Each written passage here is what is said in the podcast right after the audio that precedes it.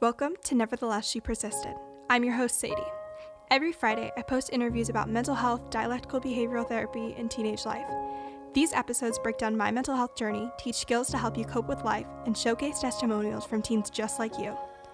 Whether you've struggled yourself or just want to improve your mental fitness, this podcast is your inspiration to live a life you love and keep persisting. This week's episode is brought to you by Sakara. You guys know how much I'm stressing the importance of good sleep, good nutrition, getting outside, staying active, because when we don't take care of our physical health, our mental health truly suffers as well. I know that my emotional vulnerability is off the charts when I'm not taking care of my physical health. I can't be productive, my relationships struggle, and everything just becomes a mess. Sakara is a nutrition company that focuses on overall wellness, starting with what you eat. The organic, ready to eat meals are made with powerful plant based ingredients and they're designed to boost your energy, improve digestion, and get your skin glowing. Their meals are delivered all around the US, ready to eat at your door, and you are good to go. They also have some amazing wellness essentials, like one of my favorites, their sleep tea, which you know I love a good cup of tea before bed to keep my sleep hygiene in check. They also have things like beauty chocolates, like chocolate that you eat to help your skin, like literally mind blown. So many different supplements, teas, powders, granola, all of that kind of stuff. To get your hands on their amazing products, you can go to sakara.com and use code XOSADIE at checkout for 20% off. Again, that's sakara.com. Use code XOSADIE at checkout for 20% off your first order. Hello, everyone, and welcome back to another episode of She Persisted. If you're new here, hello, my name is Sadie. I'm 17. I'm a senior in high school from the Bay Area, and this is my podcast. I do a lot of mental health, teenage wellness, lifestyle episodes. I do a mix of solo episodes just like this one, where I talk from my experience, I give advice. And my story is that I struggled really severely with depression and anxiety in eighth grade, freshman year end of middle school, beginning of high school, and I ended up doing a year and a half of intensive treatment. So I spent some time at a program in Boston called McLean Hospital, 3 East, and it really, really did save my life. And then I spent a year at a therapeutic boarding school. And so I've had the amazing opportunity to circle back with these people that changed my life so much these treatment providers, these friends, these connections I made and really dive into tips and tricks and advice for parents, advice for teens, and also kind of dive into the social media space and talk to fellow podcasters, talk to mental health experts, other people that are sharing their stories, and really just get an amazing, unique, comprehensive look at what mental health is, especially in teenagers. So, with that little bit of an introduction, today's episode is one that's been on my list of podcast episode ideas for a long time. I don't know if anyone else who does content creation has that notes list on their phone that's like 30 pages long, where you come up with an idea and you're like, I want to do that at some point, don't have time right now. But this idea was definitely one of those. So, this week's episode is my mental health tips for high school students. And I thought about making it more mental health tips for teenagers, but I kind of feel like that's a whole other episode in itself because that encompasses a lot more middle school. It's more kind of navigating relationships with parents, friends, and I really wanted to focus on navigating the academic side of things and preparing yourself for success with college, and also really, really prioritizing your mental health and you and being okay and making sure that you're thriving mentally. So, again, going back to this backstory, when I started freshman year, I was really, really struggling. I was suicidally depressed. I could barely stay at school the whole day because I was having such bad panic attacks. My relationship with many of my friends and my family members was honestly terrible. And I was in and out of treatment. I was going to the hospital every couple of months. I was doing outpatient programs after school. I was missing the end of classes because I was commuting an hour and a half to go to therapy appointments every single week. And it, my life was really just kind of blowing up around me. At home, I was miserable. At school, I was miserable. I was really just struggling and suffering. And I didn't think that would change. So I went through that period where my academics and school life was really just a mess due to my mental health. Second semester of freshman year, I was completely in treatment. I wasn't doing school at all. And then I did summer school the end of freshman year. And so I made up my credits. And then sophomore year, I attended a therapeutic boarding school. So I did school at that boarding school. And then junior year, I did one semester of in person school at my local public high school. And then the last year, which was spring semester of junior year, and now fall and spring semester of senior year has been online during the pandemic. So I would really say I have one of the most unique, craziest high school stories it's been quite a modge podge of different schools, classes, teachers, friends, all of that kind of stuff. And so I feel like I have a pretty unique perspective and can give advice that is applicable to many different school environments and many different academic situations. So I think I kind of got off on a tangent there, but uh, what I was saying was that I had freshman year where I was really struggling with my mental health. I had that time where I wasn't doing school, I had that time at boarding school, and then junior and senior year.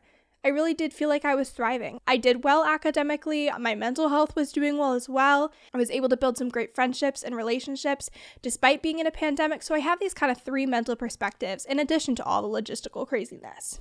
I want to start with some academic things that you can put in place to help your mental health, and then I'm going to go into more lifestyle things and relationships. So, I want to talk about the concept of working smarter, not harder. My parents hate this philosophy. They hate that I embody it. They hate that I don't want to do 110% with every single thing that I'm doing, whether that's chores or homework or whatever it is. And I completely disagree. I think that if we put 110% into every single thing that we're doing in life, whether that's school, passion projects, extracurricular activities, relationships, all of those different things, Uh, we're not going to be passionate about every single one of those things. So we're going to get burnt out if we're constantly putting so much effort into things and not everything is re energizing us and keeping us motivated. Also, when you think about just logistically, I don't know if any of you have seen that video with all the M&Ms on the ground where they kind of walk through how much free time you actually have in your life. So if you have 24 hours in a day and you're spending seven to nine sleeping, and you're spending seven hours at school, and you also have three or four hours of homework, and you're also balancing a job on top of that, the amount of time that you really have to do things for you that keep you energized and happy and motivated is so limited. So if we can minimize the things that you're doing that are causing you to get burnt out and still allow you to succeed in those areas, that's where you can really, really optimize for amazing mental health, academic success, and also genuinely being happy. So let's look at this through school lens. So, if you're working smarter, not harder, that would mean that when you get your assignments list, say you have to read three chapters of a book, you have a set of math problems, you have a lab worksheet to prep for, and you have textbook notes to take for, say, psych class you're going to have to take those psych notes. Like, there's no way to get notes on a textbook without reading it or at least writing the notes themselves. Maybe you understand the material enough to write them from memory, but you're going to have to invest that time writing the notes unless you're going to cheat. And we're not we're not advocating that here. You're going to have to spend the time doing the math problems, even if you're really good at math and it doesn't take that long. Some amount of time you're going to have to invest there. Research for your lab. If that's one of your strengths, maybe you don't need to do that research because you've taken a class before that covered titration or whatever it is. So you understand and can engage and participate in that class tomorrow without spending 45 minutes researching the lab. And the reading, if that's a strength of yours and you can actively participate in that discussion and you can do okay on the quiz from skimming or reading a summary, then that's where we can save time and work smarter, not harder. Because if you're spending five hours a day on homework and you've spent seven hours a day at school, maybe that works for you. Maybe you're still energized. Maybe you have the mental bandwidth for that, but I don't. I know that that, like, I end up getting overwhelmed and depressed the next day and anxious because I'm not getting everything done. So, if I can think about what assignments I can do 100% on, which ones I don't need to do, and still do well at school in, then I can optimize for things like spending time with friends because that really energizes me and improves my mental health and my relationships and helps me feel connected. I can optimize for 20 minutes of self care and reading before bed because I know that helps my sleep and I'll feel more motivated and happy in the morning the next day. I can spend time with my family at dinner and truly be present and not be thinking about that assignment that I haven't finished yet. And so the point of this is not for you to slack off on a ton of assignments and use that as an excuse because you're prioritizing your mental health. The point is to create more balance in your life and understand that we're not superhumans and we cannot put 110% into everything, and that goes for school as well. So that's my work smarter, not harder. Figure out what your strengths are. Understand that there's not always time to do every single one of your assignments perfectly, and that's okay. I don't know if you've had the experience where you've completely crammed for a test or you've or you've spent so much time on notes and you get to class and your teacher spends literally 2 seconds going over it. There's no grade for it. She like doesn't even check the homework. Like dang it. Like you were stressed and close to tears the night before because you didn't understand it and it wasn't even worth anything. And when you think about how you could have spent that time the night before, maybe you could have spent time with your dog, or you could have spent time on that passion project that makes you so motivated and happy and energized and allows you to give more energy to school because you are energized and motivated. So, what I'm trying to communicate is that none of us are perfect. And none of us can do every single assignment perfectly. If you can lean into those strengths and you can put 110% into the things that you're passionate about and that you need to put in the work for to do well, do that.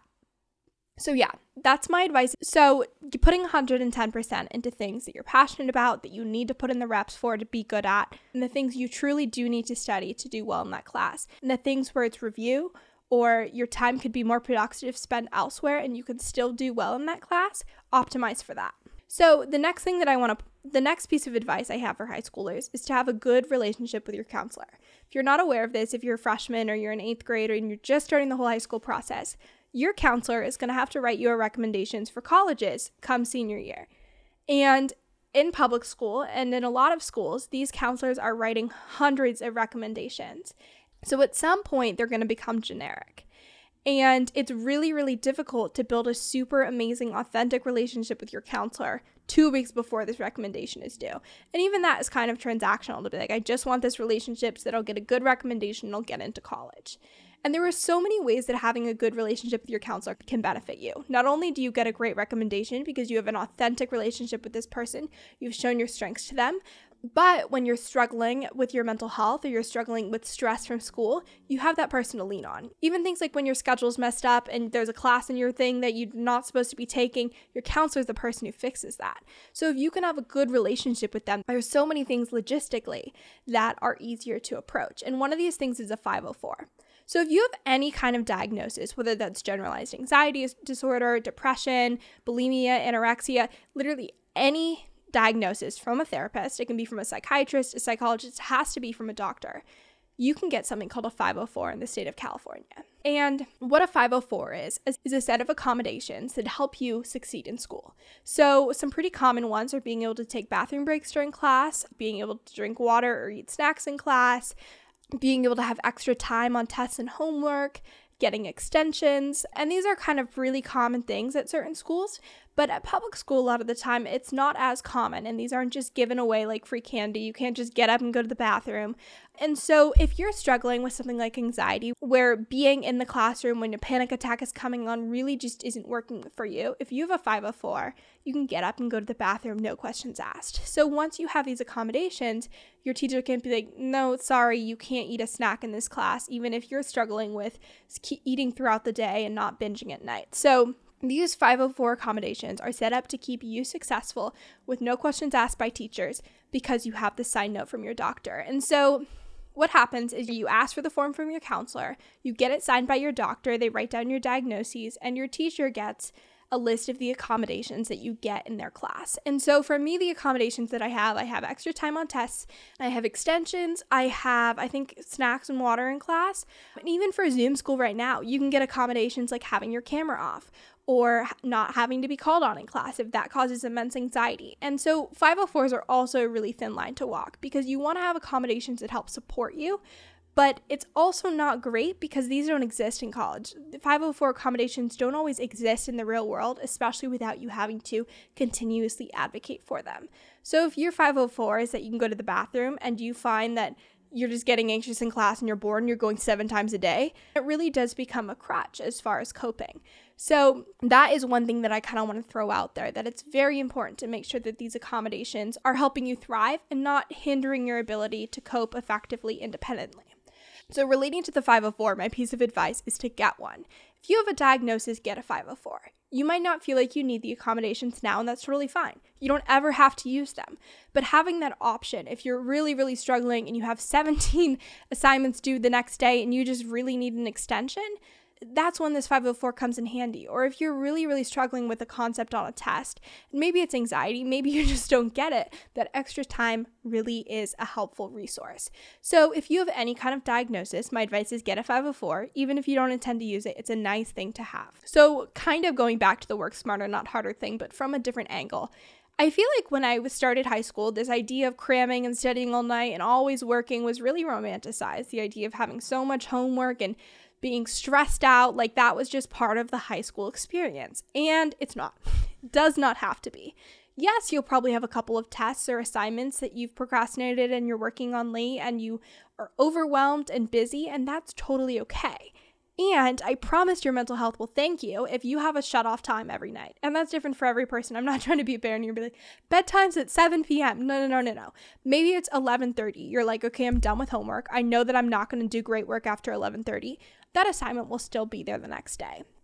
And I'm not saying that every single night you have to have a strict cutoff and that this is something you have to do every point, but balance. If you're consistently getting enough sleep and you're consistently shutting off by like 10 30, 11, whatever time it is, when you do have that test that you have to cram and study for for a few extra hours, your sleep won't be as dramatically impacted. And we also know that your performance in school is so closely linked to how much sleep you're getting and how rested you are. If you're constantly pulling all nighters and constantly studying and not sleeping enough, you're going to do worse in school. You're not just going to feel worse, but your performance will suffer as well. And I really wanted to approach this from the lens of that what it feels like when you have an assignment that's not done, you're to miss the deadline and there's that stress, there's anxiety, there's that fear. You're to have to tell your teacher you didn't do it. And I know it doesn't feel that way in the moment, but the assignment will still be there tomorrow. You can go to sleep, you can wake up, and the assignment will still be there. Maybe you can get it done before school. Maybe you can really be honest to your teacher and be like, hey, I was really stressed out last night. I'm really struggling with my relationship with my mom right now. I have a bunch of other stuff from my other classes, and I know I should have advocated for an extension before, and I really didn't, and that's totally on me. And I didn't get this assignment in time, and I was wondering if it's possible to do it for partial credit or if I could make it up. And in my experience, when you're open and you're authentic with teachers and you're honest about the fact that you should have done this differently and you didn't, and you're asking for support, they're willing to give that to you. So, in that regard, if you go to sleep that night, the assignment will be there the next day. If you spend all night cramming that time to sleep and to improve your performance the next day, that's not going to be there. So, I want to circle back to the idea where I was talking about passion projects that really motivate you and energize you and that you want to put 110% into. I am such a big proponent of this. Freshman, sophomore year, when you would have asked me what I'm going to write about on my college application, I don't know. I think I like ran cross country at the time. I wanted to be a p- pediatric surgeon. Like, guys, my vision of what I wanted to do was completely different. And that's totally fine if you don't know what you want to do. So many high school students don't know. And that's the point of college and careers in life is figuring out what you're passionate about and what you love so that you can thrive in those areas. And from a very basic standpoint, my reason to advocate for a passion project is for your college application being able to show that you have grit and motivation and an amazing work ethic, like that's exactly what colleges are working for. They're not looking for someone who can check all the boxes and be like, I got all these straight A's and I didn't do anything else except for this. And from the conversations that I've had about the college admissions process with my parents, with other adults, when we think about te- standardized test scores, we think about recommendations, we think about grades. The goal of that is for colleges to find a student that is academically talented, they show grit, and they show potential. And it doesn't really matter what that area of potential it is in. Maybe it's you're extremely committed to your sport and every single day you're showing up at 5 a.m. and you're working out and you're building relationships with your teammates and you're thriving in that area. Maybe you're really good at debate team. You're always showing up for practices, you go above and beyond, you again have these amazing relationships and this passion. Those skills that you've learned with that activity can be used in any area of life and eventually can lead you to be really successful in college and in your career. So that's what colleges are looking for is those that passion, that grit and that potential. And you can just as easily show that through passion project. For me, the podcast showed my ability to advocate and work with other people within the podcasting community. It showcased my passion for mental health and my commitment to working on the problem that is mental health stigma in our society, even from an early point. I was able to show them that I want to be a clinical psychologist, and these are the steps that I've taken so far to start these conversations and show this passion. So, from a very basic standpoint and logistics wise, that is one reason to have a passion project. Additionally, the other reason for having a passion project, I'm going to explain this kind of through like introvert and extrovert personalities. If you're introverted, you get recharged by spending time by yourself. If you're extroverted, you feel recharged from spending time with other people. So, whichever one of those you are, totally great. Imagine that feeling of being recharged. Passion projects can do that too you get more energy, you get more motivation, more excitement, and you're able to put that energy into other things. So for me, when I spend an hour podcasting on Fridays, I wake up the next day more energized and more motivated and happy, and I have more to put into the other things in my life. And so that's another reason why I think having a passion project is so important because it's another area of your life to recharge and refuel and become remotivated and again support your mental health. And it's also a great distraction. If you're really stressed out, if you're struggling with panic attacks, if you're having a tough relationship with your parents, leaning into this passion project, doing this thing that makes you really happy, and it's a great distraction. That's another reason why I think having a passion project is so important. This week's episode is sponsored by Teen Counseling. I cannot tell you guys how many DMs, texts, emails I get from teens, parents, even friends asking, How can I find a therapist? How can I enroll in therapy? How can I find a therapist for my teen? How do I tell my parents I want to go to therapy? That's why I'm partnering with Teen Counseling. Teen Counseling is an online therapy program with over 14,000 licensed therapists in their network. They offer support on things like depression, anxiety, relationships, trauma, and more, and it's all targeted at teens. They offer text, talk, and video counseling. So no matter what level of support you're looking for, they got you. You're going to go to teencounseling.com slash she persisted. You'll fill out a quick survey about what your goals are for therapy, whether that's improving your mental health during the pandemic, working on your relationship with your parents, improving self-esteem, whatever it is, they'll match you with therapists that fit your needs. You'll enter your information and your parents' information. Your parents will get a super discreet email saying your child is interested in working with a licensed therapist at teencounseling.com. They head to the website, learn a little bit more about the program, and a preview to work with a therapist. And from there, you can meet with that therapist on a frequency that works for you. This is a great way to dip your toe into the therapy world and get support when you need it without having to go into an office, meet with a therapist, meet with a stranger, and go through all of that for the first time. So you can go to teencounseling.com slash she persisted. Again, that's teencounseling.com slash she persisted to get started today. The next piece of advice that I have kind of goes back to the idea of a counselor, but it's having an adult that you trust that you can lean on and talk to and feel supported by. And it doesn't matter whether this is a parent, that's great. If you don't have a great relationship with your parent, that's totally fine. Maybe it's a family friend, teacher at school, a counselor. When you're struggling, especially with mental health, it's not something that you want to put on your friends. And I've talked about this so many times on the podcast, but I went down that rabbit hole so far, so deep. I thought I was everyone's treatment coordinator and I took on all of their emotional burdens as my own. And when you're a teenager, your brain's not fully developed. You're not able to handle these crisis situations. You're not equipped to handle someone else's mental health as a whole. That's why people get training for years to become psychologists and psychiatrists. And that's why there's a whole team of clinicians that work with you in the hospital and in treatment and in outpatient therapy because it's not meant to be a burden put on one person, whether that's the person struggling or their best friend. And it also puts a lot of stress on the relationship, whether you realize it or not. When there's an imbalance in the relationship and one person is constantly struggling, the other person starts to feel used and resentful because they're not getting as much out of the relationship. And if you're both equally putting your burdens in this relationship, you become really codependent because your ability to cope and de stress and vent about what's going on is completely tied to that other person. So, going to friends for support can be great for smaller things, but when it's your whole mental health and whatever crisis you're having at the moment, it can be really detrimental to both parties. So, this is where an adult comes in.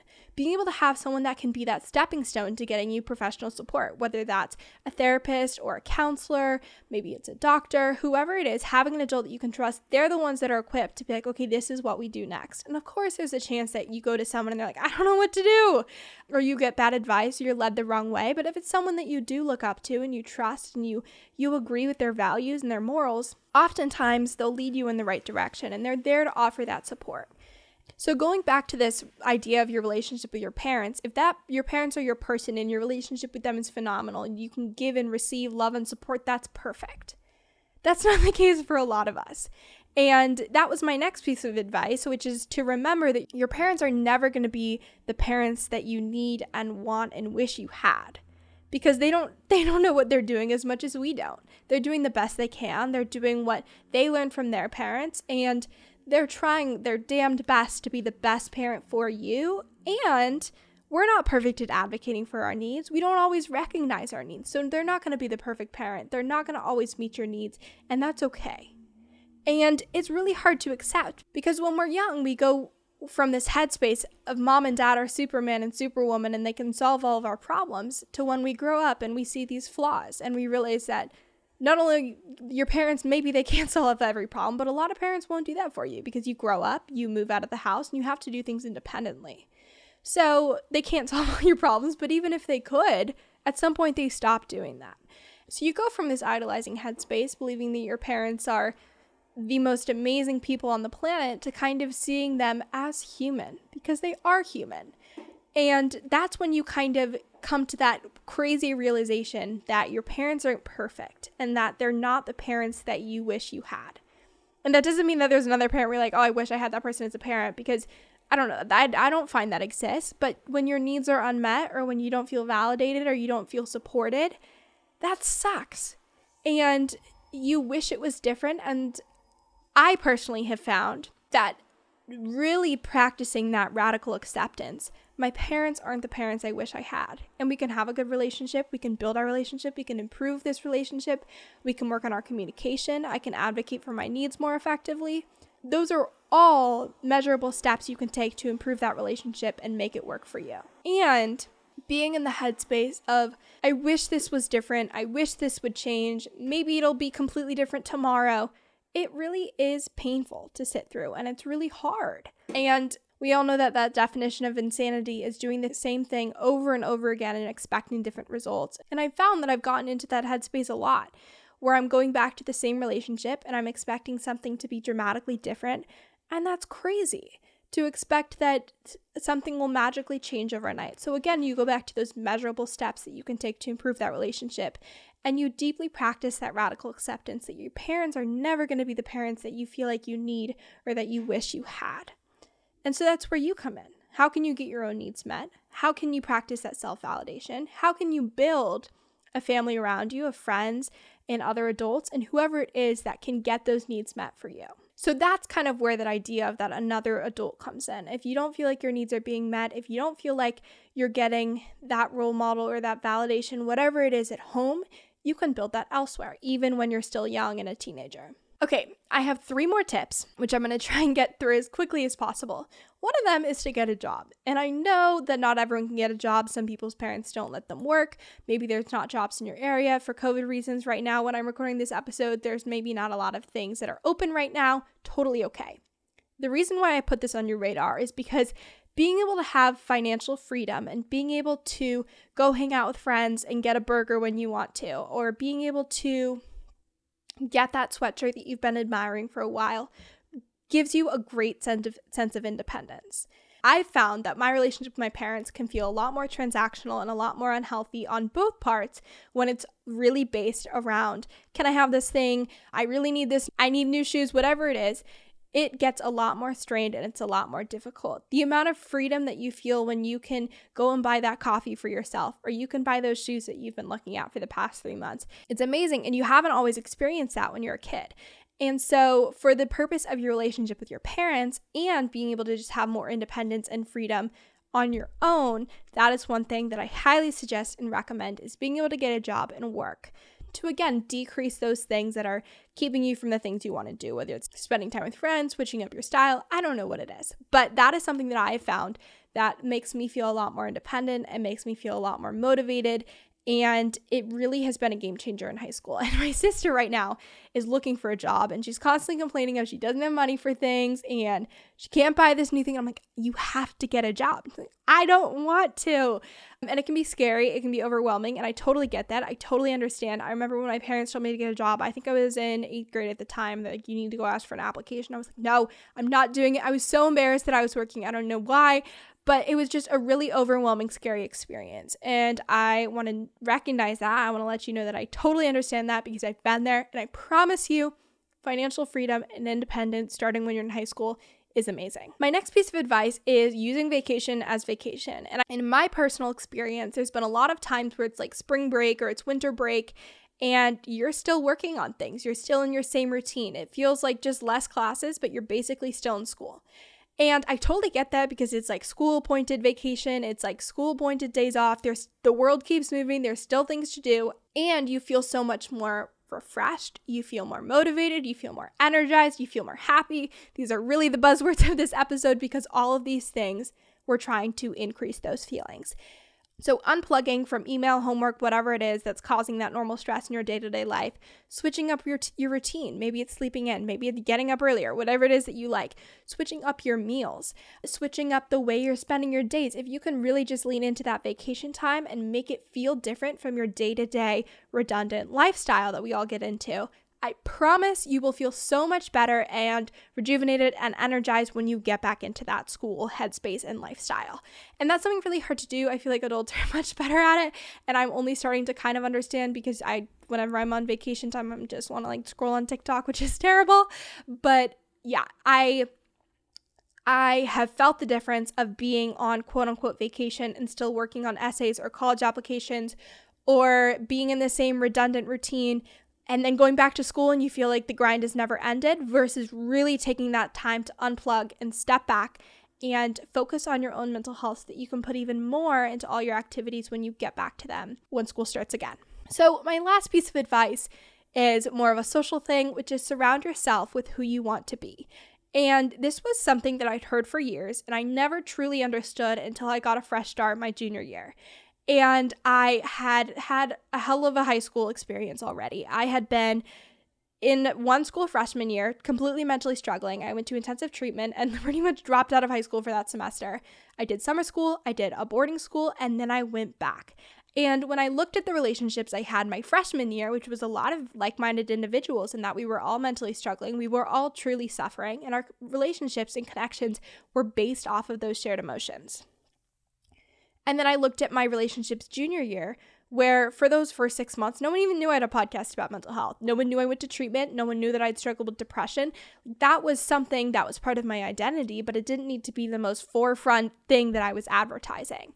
And so I was able to build these relationships based on these parts of my life that fueled that energy and motivation and happiness, which was authentic connections over things in our, our classes and spending whatever we were doing outside of school and clubs and extracurriculars and whatever was going crazy in like my social life outside of school.